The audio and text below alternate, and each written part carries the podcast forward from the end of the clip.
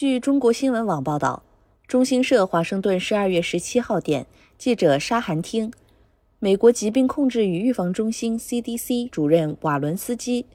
当地时间十七号在白宫记者会上表示，预计奥密克戎毒株在未来几周会成为在美国传播的主导型新冠毒株。瓦伦斯基表示，奥密克戎毒株正在以越来越快的速度在美国传播，像其他国家一样，在未来几周也将在美国成为主导型流行毒株。瓦伦斯基还说，目前在已完成新冠疫苗和加强针接种的人群中，也出现感染奥密克戎毒株现象，但患者多为轻症和无症状，因为疫苗在起作用。据 CDC 统计，在过去一周。德尔塔毒株仍是在美国传播的主导型毒株，占百分之九十七；奥密克戎毒株仅占百分之二点九。但在纽约和新泽西等地区，奥密克戎毒株感染者已占到新增病例的百分之十三点一。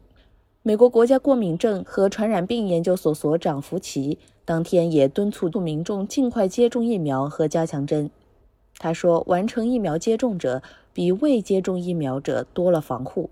但最佳防护是完成疫苗接种后再接种加强针。夫妻还表示，目前正在讨论是否修改完成疫苗接种的定义。按照 CDC 目前定义，在接种辉瑞或莫德纳两剂疫苗以及接种强生单剂疫苗两周后，被视为完成疫苗接种。在接种新冠疫苗方面，CDC 十六号正式建议民众优先接种辉瑞和莫德纳疫苗，而不是强生疫苗。原因是接种强生疫苗者出现血栓风险更高，以及强生疫苗有效率明显低于辉瑞和莫德纳疫苗。感谢收听羊城晚报广东头条，我是主播开言。